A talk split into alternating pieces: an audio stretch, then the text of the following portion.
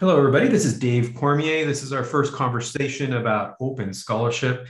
I am very, very lucky to be joined here by Lenandlar Singh, somebody that I have known online for we figure about 10 years. And it turns out this is the first time we've actually had a voice based conversation. So I'm really excited about it. Hi, Lenandlar. Hi, Dave. Yeah, it's nice to actually be talking. Like I said, we've been talking and, you know, um, in, in the same space and sometimes with each other, but haven't talked as in talk. So it's nice. Yes, thanks. Super good. Uh, Leland, can you tell us a little bit about uh, where you're at and uh, what you're doing your research on right now? Oh, so I'm I'm based in Guyana, um, uh, in in South America, and more more so more more recognized as part of the Caribbean group. But yeah, I'm I'm based in Guyana. I work at the University of Guyana as a lecturer. Um, my area of teaching is computer science and IT, um, but I'm also a PhD um, student at, at, Lancaster University um, in England. And um, I'm, I'm in my thesis process, so going into my fourth year. And yeah, that's a little bit about me. So I sent you a request, uh, actually, maybe it was this morning, to have a conversation about open scholarship because I really thought it might be fun to start this conversation with you.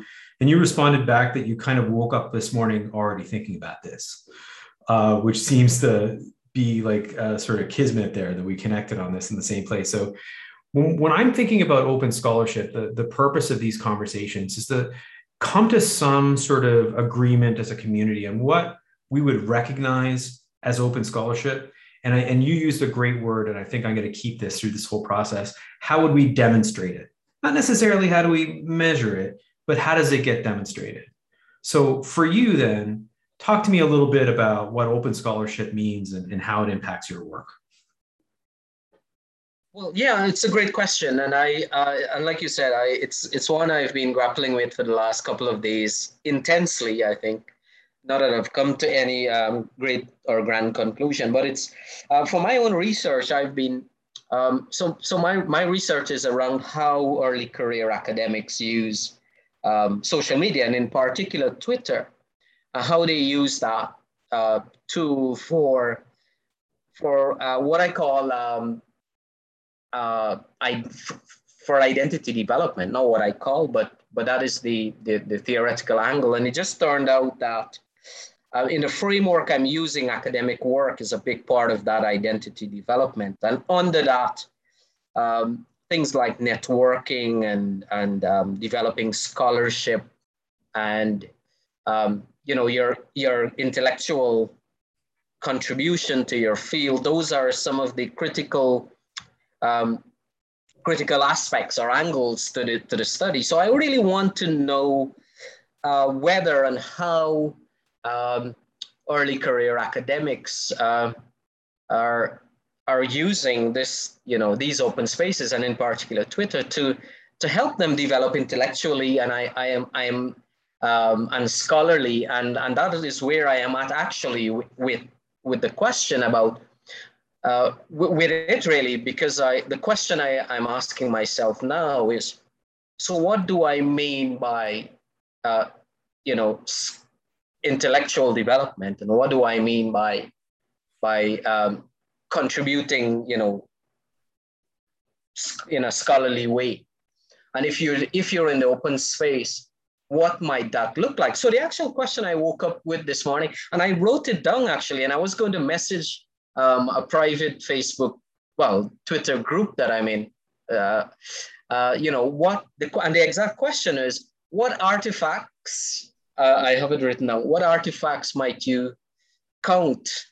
And yeah, I use the word count, um, slash consider to be, um, you know, scholarly contribution um, on Twitter. So it was really grappling with, you know, what should we count? What should we consider? What, what, what, uh, can I use, can I look at what people are doing and perhaps make an inference or maybe talk to them further about it?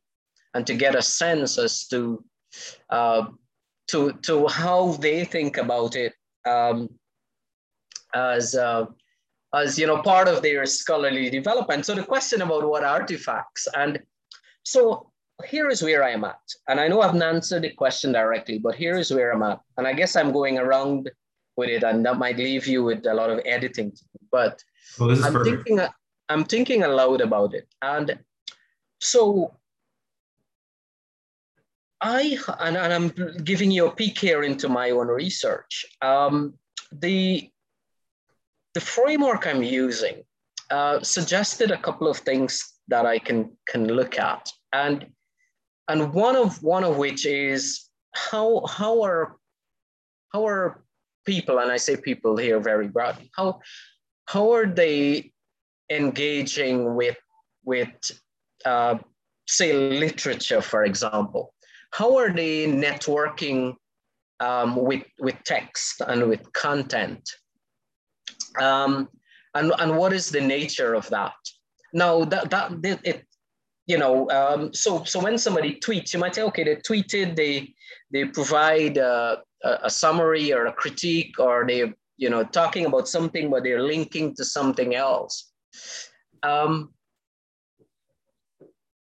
in in linguistic in in terms, I think they they they refer to that as intertextual um, or intertextuality. So in a sense, you are kind of referring to other scholarly work, and you're sort of of putting that out there. But the thing for me, the question that's still puzzling me really is, you know, you we do that all the time, whether we do it openly or not. And the question is, why might somebody be doing that openly?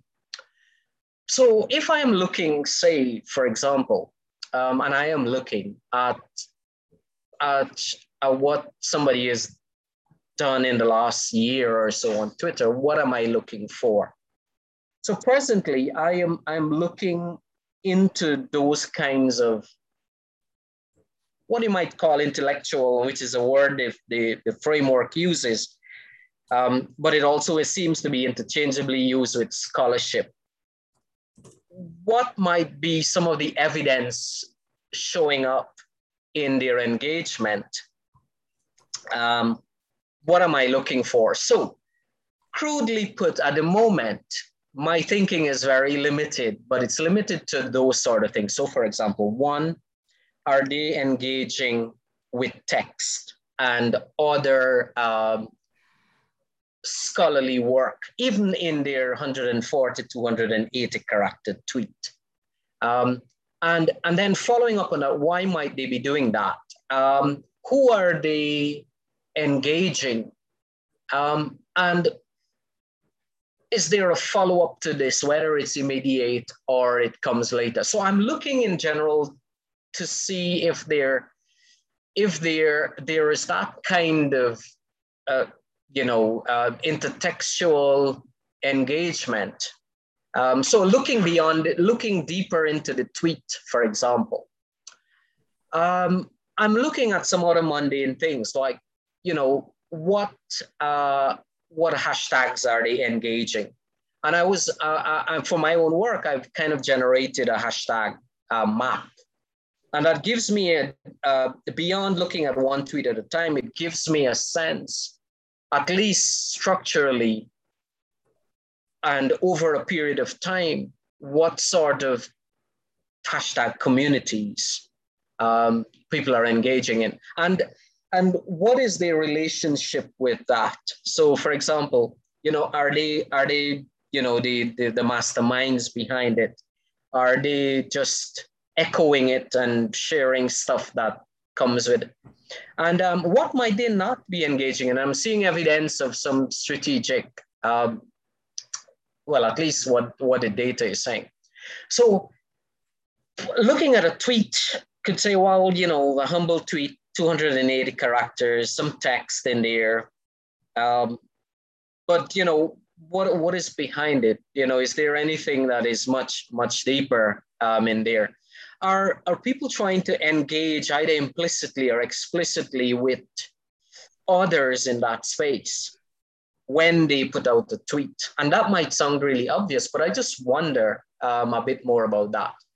Um, so I think the challenge really is still still inferring from those static um, artifacts, you know, a tweet and um, or a hashtag network, or you know, people just having a thread of conversation about a topic, um, and taking that, you know, how how much can you take from that without actually talking to people? But if I were if I were limited to to just looking at artifacts, um, those sort of things, are people, you know, using that space that I'm in, and I'm just conscious that I'm in one single space. Are they using that to to um, as a means to to disseminate um, ideas they have, maybe recorded in other spaces? So I mean, those are not new. Those are are, are standard ways of thinking about it. So I know I've gone on and on, but the, the truth really is I don't have a, a, a, good idea yet, if I ever will, about what to look for. Um, and I think that's the beauty of it, really, and that's the, that's the challenge of it. What, what what does it mean from a static point of view? So when you look at look at say usage patterns over a period of time, um, you know, can you can you take anything from that? And and who else is engaged? Who might be looking at those things? and how might they be influenced um, by that? Um, you know, so where does this conversation go? Where does this intertextual, um, you know, engagement lead to? And and that's hard to trace, I think. But but yeah, I mean, Dave, I know I I I, I know I haven't said anything ground, groundbreaking there, but that's where actually you know my initial thinking um, has been. So I'm still very much grappling with w- what to look for, what might count, um, not necessarily at a tweak level, but over some period of time. Um, you know, you know, are there, you know, changes in people's uh, ways of doing things um, as a result of what they've encountered? You know, are they, you know, tweeting differently? Are they engaged in in in, in different ways? So, um, so, so that uh, uh, roughly that's that's where my my my limited thinking is at, at so far. Um, I, I love that. I, my brain is popping all over the place now. So let me ask a couple of questions.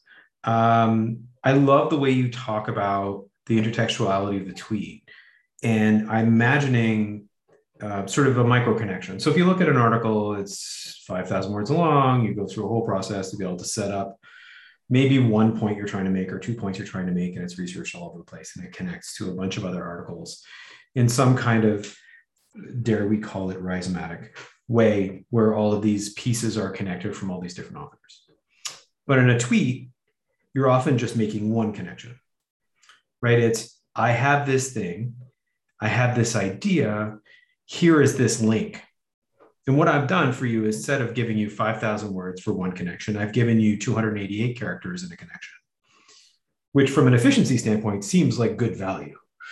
Um, and I wonder, and it's interesting to hear you talk about the, the responses and the engagement, whether it be hashtags or tagging people specifically or whatever. So does someone reach out to in to um, intentionally curate a certain kind of conversation are they just recording their connections, which is more what I do. I just go, oh, I thought about this thing that connects to this thing. I'll post it up there. And then the next thing I post is, oh, look at my sandwich. Um, but for me, it's just open sharing of connections that have occurred to me. Some of them aren't reasonable. Some of them have helped people. Some of them don't. But I, I love that idea of, and I, I don't think I won't blame you for the idea, but for me, it was, I was thinking of like the micro connection and how that's like um, it might be like a hallway conversation, but it is almost more formalized in the sense that we're part of a community already, a community that in some way or another we've curated, and it's a contribution in a small way to that community as it stands.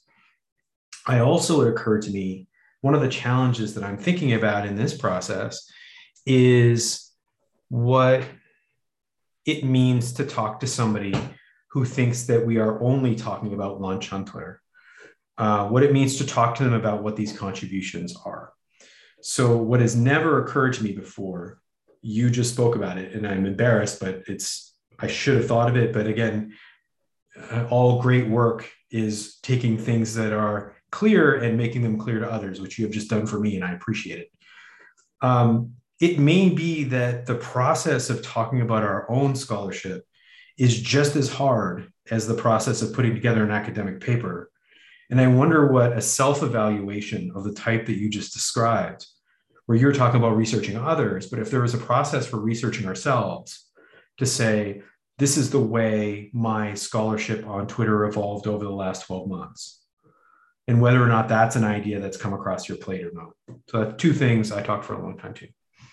Remind me if I'm forgetting what you asked, but I started with that one. The um, two things. I just wrote a very badly, I'm not a good writer, but I wrote an autoethnography um, and it should be published. I'm hoping by my university new um, journal um, coming up at the end of the year. And that's exactly what I did. Um, I, I, I, it was the first module in my program and they started off, it was a research methods course. And I, I think they feel like autoethnography is a, an easier way in because they don't they're not pushing you to deal with all the ethics things are up front and you can reflect on your own stuff and so i wrote that and you know i can tell you that writing that was the first occasion that it really occurred to me that that what i was doing and and the things i was unconsciously not doing or, or doing and steps i was taking was was, really uh, a lot of good stuff beyond um, what you might, what somebody might step back and look at. So I think um, that is one. Two, I read another paper yesterday. Um, it was another autoethnographic account of someone who was at the beginning of their PhD, and I can share that paper with you. But that, that is exactly what the person said, and I'm, and it's related to my study. But they they said like they, they, they talk about experiences they had when they were having rejections from journals and how they used Twitter. And then after a while, they learned from the reactions they got how to, so they developed as a scholar. I think that's the short of it. But I think what you said, I think that account, because I was, as you were speaking, I was beginning to think, how do we represent this um, for ourselves. And, and from my own paper, for my own good, and for that paper I read, I think it was getting clearer for me that people can give you testimonies and they can say how your engagement helped them and all of that. Would be great. But I think um, your own um, reflection, and this is what I'm going to also ask when I do interviews with some of my participants, um, to, to kind of reflect on that. And they I'm going on, but the one more thing I want to say based on what I heard you were saying or asking is that um, one of my participants, and so you're getting you're getting a you're reading my thesis before it's presented, written, and published. one of the participants some years ago was tweeting about their what I call as a theme well, several of them, their, their PhD process. Yeah. And I was asking, I find myself asking, well, that seems so mundane, right? I mean, people do that all the time. Okay, I had a meeting with my supervisor and this, and then, and but over time, when you look at it, I saw, I guess as a researcher, you want to see things, but I saw more than a little thread. And I'm still thinking about you know just putting that process out if if i think about that from a scholarly standpoint what is the value in that? Not only for that person but maybe for someone who is looking on someone who is following. Um, you know it's not a paper it's not a conference presentation. It's just you documenting your own development over time. So I don't know why I wanted to share that with you when you said something, something you said earlier about recording these things and perhaps reflecting on them. And You're so right. those are little pieces that I'm seeing um, that they seem initially interesting to me and that I'm mulling over. So, yeah. Um, I'm, I'm totally in line with what you're saying. So I, I just, I really, you've, you've totally uh, you yeah you've you've messed up my mind here okay so i and again like you say i've just thought about this and i've just learned this from you now. Um, but the idea of a functional model for an academic twitter autoethnography seems like a really nice process. I think it's a really nice process particularly in the humble way in which you've put it. Um, anybody listening to this who knows my work will know that humility is not my strongest strength.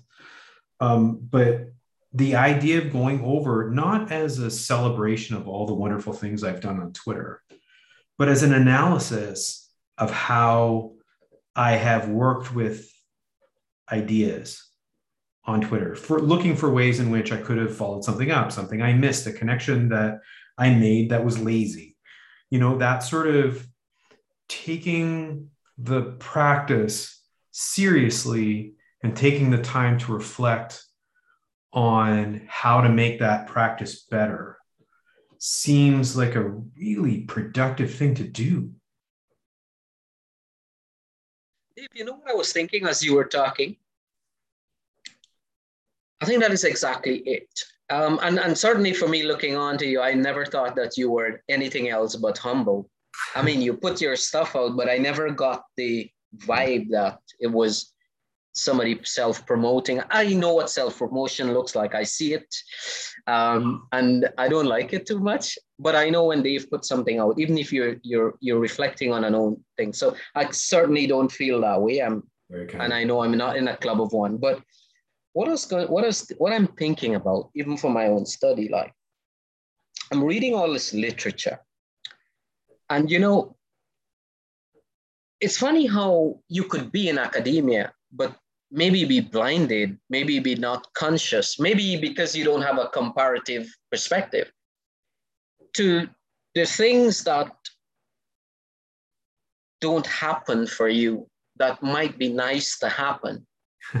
and, maybe my context might be different. So I don't work in a very busy, very high, high traffic high research oriented area. So clearly I don't even have things to bounce off of, but but I've been reading a lot of papers about that that just laments almost the fact that within closed spaces, within university environments, that while there might be so many institutional resources and things to draw from, that oftentimes people are isolated. Mm-hmm. Um, people they might you might go to the seminar you might talk to your colleague at the water cooler you might have but when i when i when i think about that um, and when i think about this this this um, open space that is available almost sometimes like an experiment or a test bed for people to put out their ideas I don't know. I don't get the sense, and I can only speak from my university where I've spent all my life. But I, from the literature I'm reading, I don't get the sense that that's necessarily available or part of the makeup of um, of, of universities, and maybe that's part of its appeal. Now, that doesn't necessarily amount to well. Open means that you're going to have all these things happening. You know, you still have to, you still have to work on it. You almost have to create that space for yourself.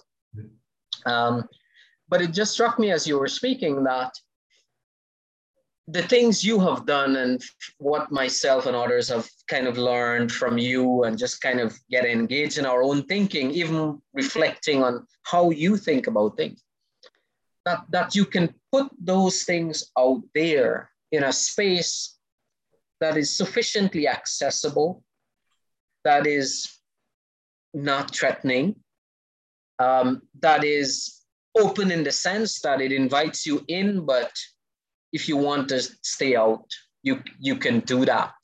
Um, maybe sometimes you get drawn in when you don't want to, or you stay out when you should be more engaged. But but but for me, like I wonder sometimes whether that's just a fundamentally different thing, and and in and of itself has intrinsic value. Um, you know, and so, so I'm saying like just even if you haven't started accounting or or demonstrating what what specific artifacts or contributions might look like. I don't know. I, I just it just struck me that as you said it, and I was reflecting on my reading that that um, yes, there are all these problems, and people, you know, harass others and and that. But but when I, you know, for me, the encouragement is still is like, to me, like there is still, we still have to continue to figure out how it will work for us um, beyond do this, do that, a recipe approach. So yeah, so so yeah, I guess I was just reflecting on a few things I thought about, maybe without kind of directly engaging what what you're thinking. Um, that's I, I agree. Like I think you bring in bring in another really important point, and maybe we'll close up on this one. Uh, and that's that we can choose to stay inside of the traditional academic model, but that's where not not where knowledge is being negotiated right now. And I'm certainly not suggesting that the internet is a safe space, and I understand that as a Canadian white heterosexual male, I get bothered a, a, hundredth of the time as other people do. I, I know it's a it's not a safe space for a lot of people, but the fact remains that if we're in the business of knowledge, we simply cannot do it outside of these public spaces. Only outside of these public spaces. It's it's too the the conversation that's happening in public is too important to not have people involved in it who care deeply about how knowledge is made and what it means. Um, I think it's really important we do the work we do. And plus, I've met some fantastic people um, doing this work this way. And I mean, you and I would have never met under any other circumstances, right? We've never had this conversation, nor any of the blog posts that we both wrote during Rhizo 14 or any of that stuff, right? None of that stuff is happening. No, I, I absolutely agree. And um, a couple of things in uh, as just quickly in, in, in, in response to that. Um, I was speaking to, to one of the guys from the Social Media Foundation, Marc Smith. And I was, I was trying to pick his brain about, he, he's a sociologist and he studies networks. And we, we went off, like we were talking and we, you know, we talk about random things. And he, he said something really interesting to me and that made me think that think about the university as an institution and and whether we're beginning to see a different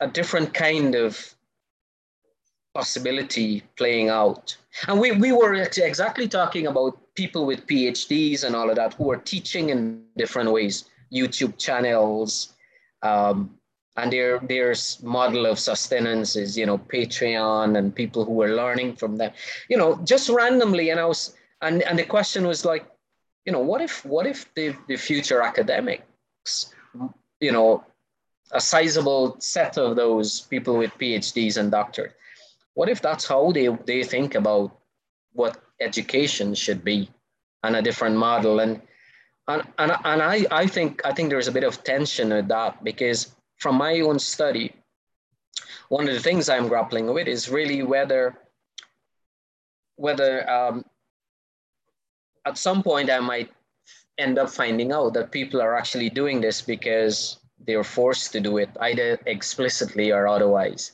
Right. Or whether this is indeed how they see themselves as a newer generation of early career academics, whether they think that being more out there and less inside is how education should be.